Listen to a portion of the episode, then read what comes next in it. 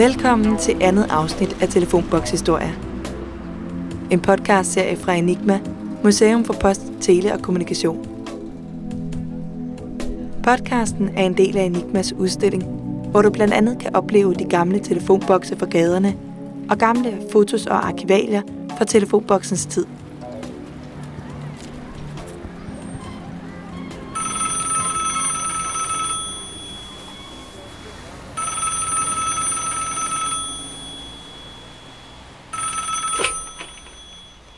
Hej. Du skal nu høre en historie fra en telefonboks, som hedder Spørgsmålstegnet. Den kom på banen i 1980'erne, da det var blevet tid til at designe en ny telefonboks. Men det skulle vise sig at være sværere end som så.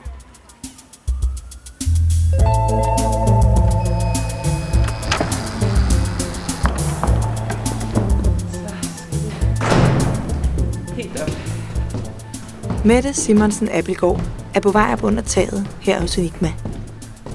Mette er forsker i telefonens kulturhistorie og har en helt særlig passion for telefonboksens design.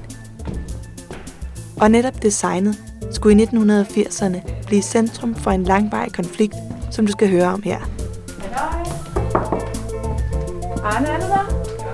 Blandt de meterlange arkivhylder finder hun Enigmas samlingsmedarbejder Arne Nowak. Han er også blevet draget af telefonboksens designhistorie, Og i dag skal han vise Mette noget nyt, han har gravet frem om sagen. Jamen lige nu, jeg har faktisk lige fundet lidt frem. Nogle gamle arkivalier omkring konkurrencen vedrørende telefonboksen tilbage fra 1980. Jamen så af og til, så har jeg gået og kigget lidt på de telefonbokser, der aldrig blev til noget. Og så spurgte jeg rundt omkring, at der ikke er nogen, der vidste noget om, hvor de der prototyper de var henne. Men jeg har fundet et af forslagene. Så det er det, jeg lige har fået med posten i dag, og det har jeg ikke åbnet endnu. Så jeg er spændt på, hvad jeg ser, hvad der er i pakken.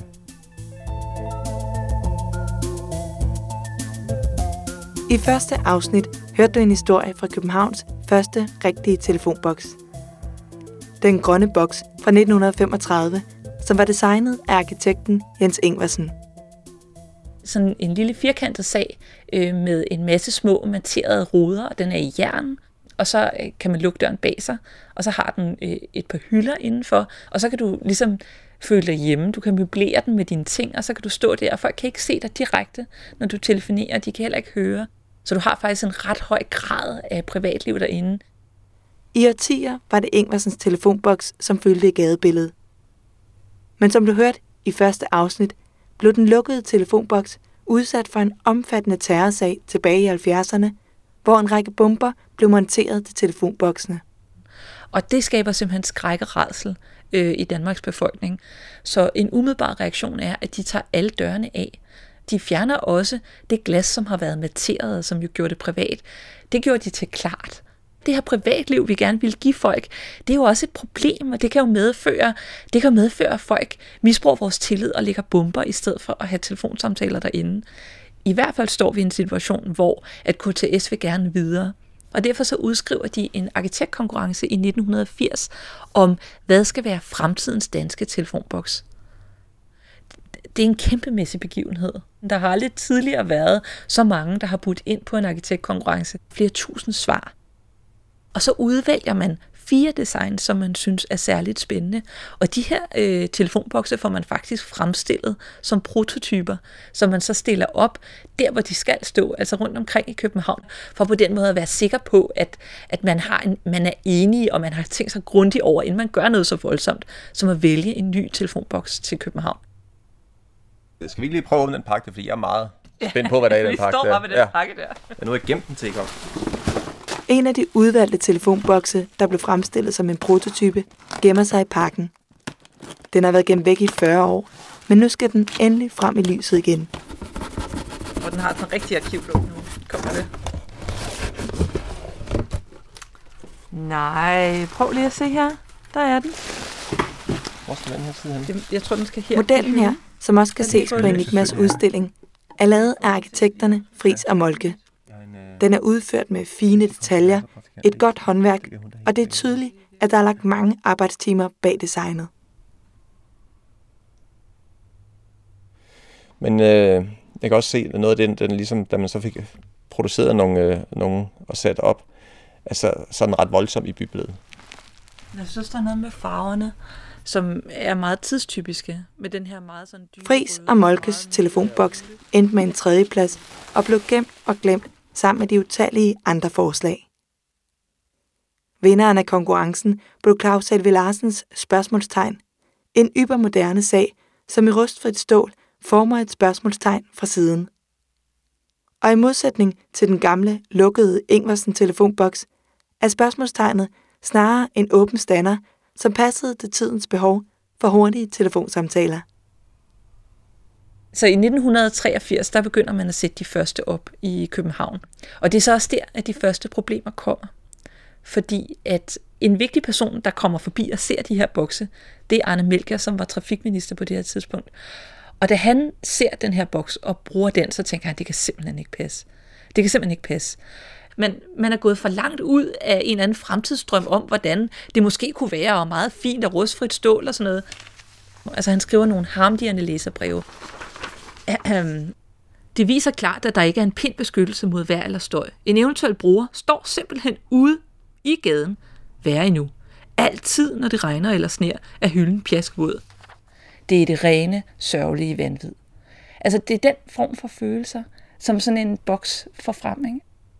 Og så er der en påstand, som bliver ved med at dukke op, og det er, at det nye design, man har lavet, det kan ikke bruges af handicappede.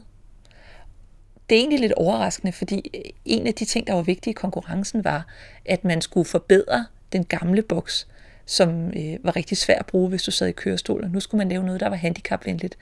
Men kritikken er i hvert fald, at hvis du er kørestolsbruger, så kan du ikke komme rigtig ind. Der er ikke noget, en hylde, der sådan rager frem, som du kan hive fat i. Du kan ikke komme tæt nok på. Det går hverken værre eller bedre, end at KTS som respektabel telefonfirma kan ikke stå på mål for det her længere. Altså Arne Melchior har så stærk en sag at tale om. Og der er sådan en periode, hvor at man er i et vadested, og telefonboksens fremtid er enormt usikker. Og det er kravene. Og så er der en eller anden, der stræder ud med udseende. Jeg ved jo, vi har nogle kasser. Vi har lidt mere. Som du siger, det handler bare om en telefonboks et eller andet sted. Det handler bare sådan med noget i et stykke byinventar, som man skal kunne bruge til at ringe fra. Men så efterhånden skal man se, at det er jo en sag, som trækker ud i ekstremt mange år, ikke? Der blev lagt blod, sved og tårer. For at løse telefonboksens krise, tager KTAS kontakt til Utzon Arkitekter. Som et af de mest anerkendte arkitektfirmaer dengang, burde de kunne designe et sikkert svar på den nye telefonboks. Resultatet blev næsten en tro kopi af den allerførste Engersen telefonboks, men selvfølgelig uden dør.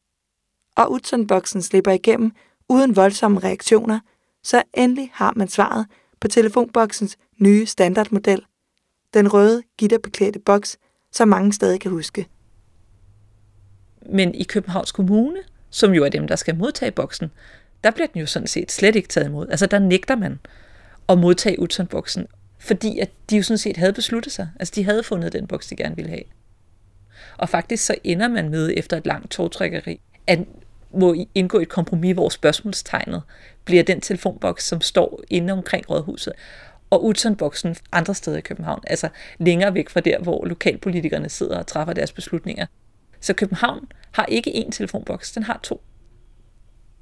Med Københavns todelte løsning falder der endelig ro over konflikten. Men det bliver en kort karriere for de nye telefonbokse. Sagen har nemlig stået på i så mange år, at mobiltelefonen i mellemtiden er kommet frem, og så går der ikke lang tid, før telefonboksen bliver unødvendig. Og i dag er der jo ikke flere telefonbokser. De sidste er taget ned. Og det er jo sjovt at tænke sig, når man tænker, hvor meget blod, der er blevet spildt på at få fundet det helt rigtige stykke design. Der sker noget her. Vi har kun verden, som den ser ud i dag, men ved siden af den verden ligger der jo mange potentielle verdener, der aldrig blev til noget. Og det er jo bare fedt at dykke ned i det og se, om sådan kunne det også have været, sådan er der nogen, der har tænkt, at det ville være det optimale for os, ikke? Jeg synes, det er dejligt at endelig at få et eller andet sådan noget fysisk fra den tid, ikke? Og forestille sig, den har stået ude i bybilledet nu, ikke? Kunne det ikke have været smukt?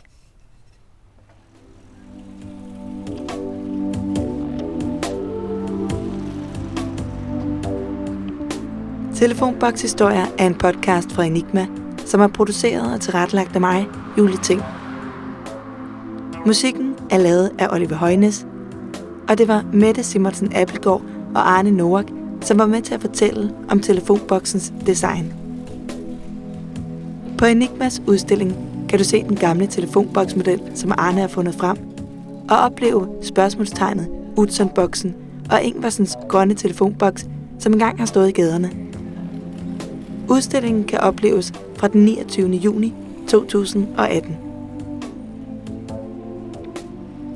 Lyt med i næste afsnit, hvor du kan høre, hvordan telefonboksen i sin sidste epoke fik en særlig betydning for teenagerne.